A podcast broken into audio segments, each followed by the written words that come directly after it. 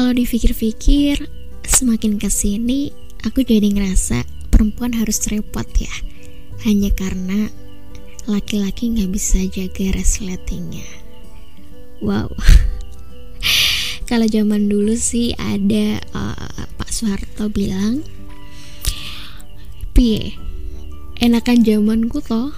Kalau sekarang mungkin lebih tepatnya piye kabari Pak dosen dan Pak guru pesantren mesum saya uh, mungkin kasus dosen di Unsri dan juga guru pesantren di salah satu pondok pesantren di Bandung yang kemarin mungkin korbannya ada sekitar 12 uh, santriwati. Itu bukan hanya salah dua kasus aja yang ada di Indonesia. Mungkin banyak juga yang nggak tahu uh, di Surabaya pun juga ada gitu ya. Sebuah kampus gitu. Uh, memang viral waktu itu viral di TikTok.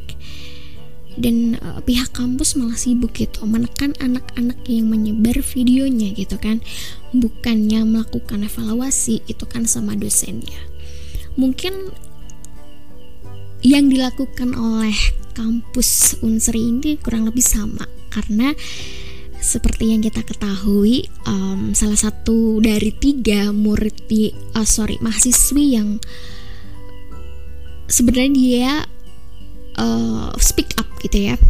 Akhirnya dia malah dicoret gitu dari yudisium. Nah pada akhirnya videonya viral dan diusut lah nah sekarang dia udah keciduk nih gitu kan dan tentunya kasus tentang guru pesantren ini gak terjadi cuma di Bandung aja. Di Jawa Timur beberapa waktu yang lalu juga ada nih kasus seperti ini. Yaitu korban usia anak dan pelakunya itu guru pesantren yang juga anak dari pemilik pesantren tersebut Nah, korbannya tuh sampai lari gitu dari pesantren karena takut gitu kan uh, saat diminta buat pulang gitu kan selama pandemi. Nah, ini baru sebagian kecil saja ya yang disoroti gitu ya di antara kasus-kasus sexual harassment di Indonesia ini. Dan tentunya itu harus viral dulu kan baru ke blow up gitu. Di media dan diusut di ranah hukum. Sebenarnya masih banyak kasus lain yang belum ditangani gitu loh. Kalau di pesantren aja yang menurut dia itu tempat paling aman aja masih dihantui dengan hal-hal seperti itu terus harus ke mana lagi gitu loh padahal kita mikirnya tuh tempat untuk belajar agama gitu kan untuk melakukan ritualitas keagamaan gitu dengan tokoh-tokoh uh, yang ya cukup paham lah tentang ilmu fikih dan lain sebagainya. Cuman bukannya mendapat ketenangan dan rasa aman akhirnya malah mereka menerima perlakuan yang berbanding terbalik. Sebenarnya kenapa kasus ini tuh selalu terjadi berulang-ulang ya? Gitu padahal memang sudah sebenarnya ini isu lama ya udah udah banyak gitu terjadi. Bukan kali pertama kita mendengar kasus seperti ini. Nah kenapa kenapa uh, kasus ini tuh selalu bergulir dan bergulir? Karena peran kita sebagai orang tua itu untuk sebenarnya kita punya hak untuk memberikan anak uh, edukasi gitu loh. Jadi ketika nanti anak ini mengalami uh, perlakuan seperti itu, diharapkan adalah si anak ini bisa speak up, ya kan? Nah, karena kebanyakan dia itu uh, diam, ya kan? Dia takut, dia uh, malu merasa malu ketika nanti orang-orang jadi tahu dan lain sebagainya akhirnya kejadian kejadian itu berulang-ulang gitu loh. Karena dianggapnya ya udah sih dia nggak mungkin berani buat speak up. Dan karena faktor kelemahan itu dimanfaatkan oleh si predator predator ini gitu.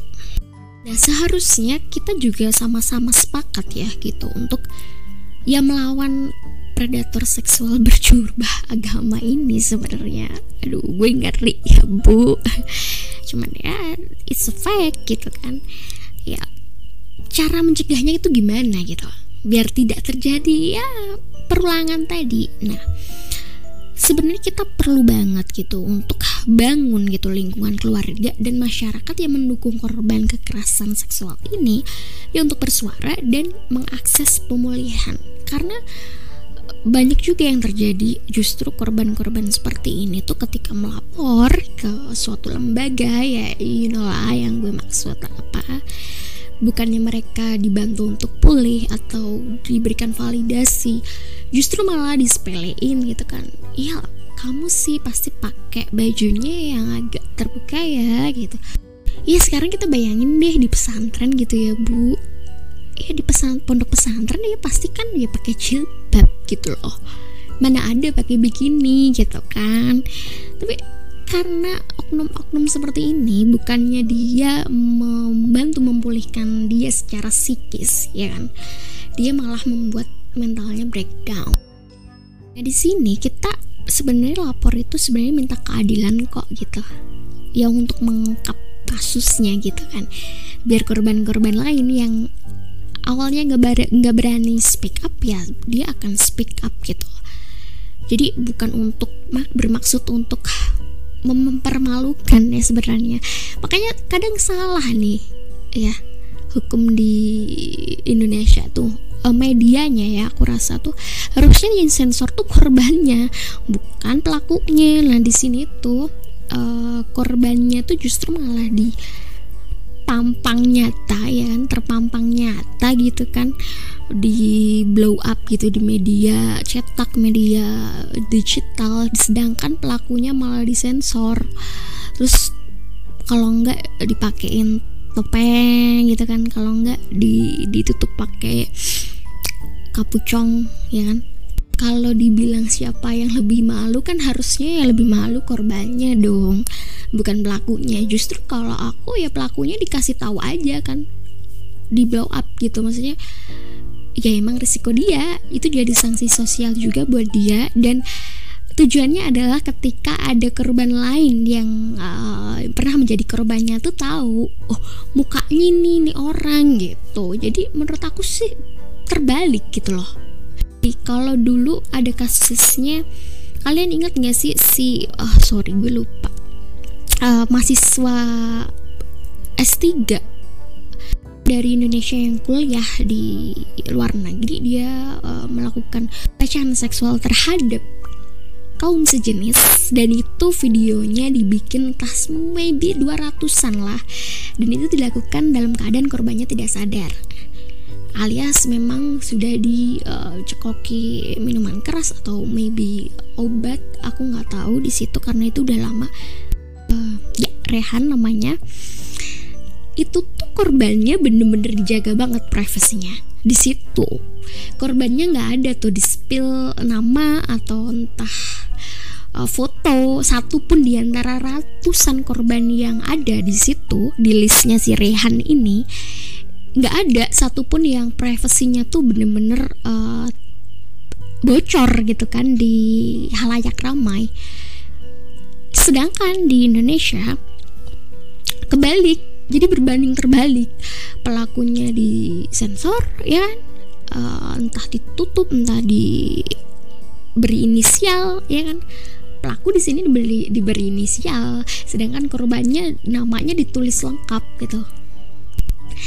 Ya yeah, it's fucking funny gitu loh. Harusnya kan melindungi korban di sini privacy korban bukan uh, pelakunya. Karena dia sudah menjadi korban di sini dia juga harus menerima kenyataan dia bakal terkenal ya satu Indonesia menanggung malu.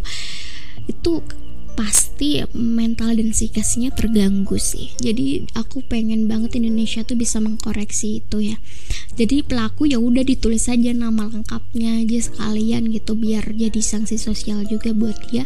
Dan nama korban justru ya diberi aja uh, inisial di situ untuk bertujuan untuk melindungi privasi juga dari korban tersebut gitu.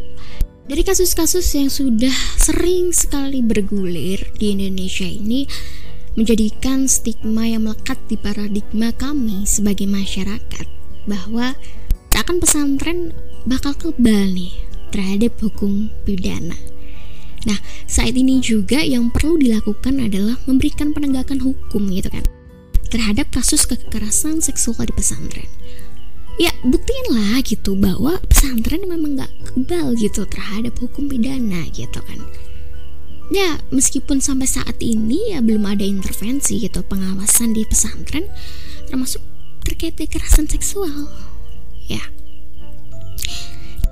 Karena kebanyakan kasus kekerasan seksual gak berlanjut gitu dan terbentur masalah pembuktian dan menurut aku justru itu yang harus dibongkar. Mungkin pesantren dianggap ya sebagai institusi berdasarkan Islam yang mendidik gitu dengan nilai-nilai Islam lalu percaya gitu kan. Ya gak mungkin lah gitu kan pesantren melakukan hal yang semacam kayak gitu. Jadi trusting ini yang terlalu melekat gitu. Akhirnya kan lolos gitu dari pengecekan gitu gak mungkin lah. Gue yakin kok pesantren itu tempat sebaik-baiknya buat anak gue. Ya anda salah besar. Thank you banget yang udah dengerin podcast gue kali ini. Yang belum nyalain loncengnya Gue tungguin 10 detik dari sekarang.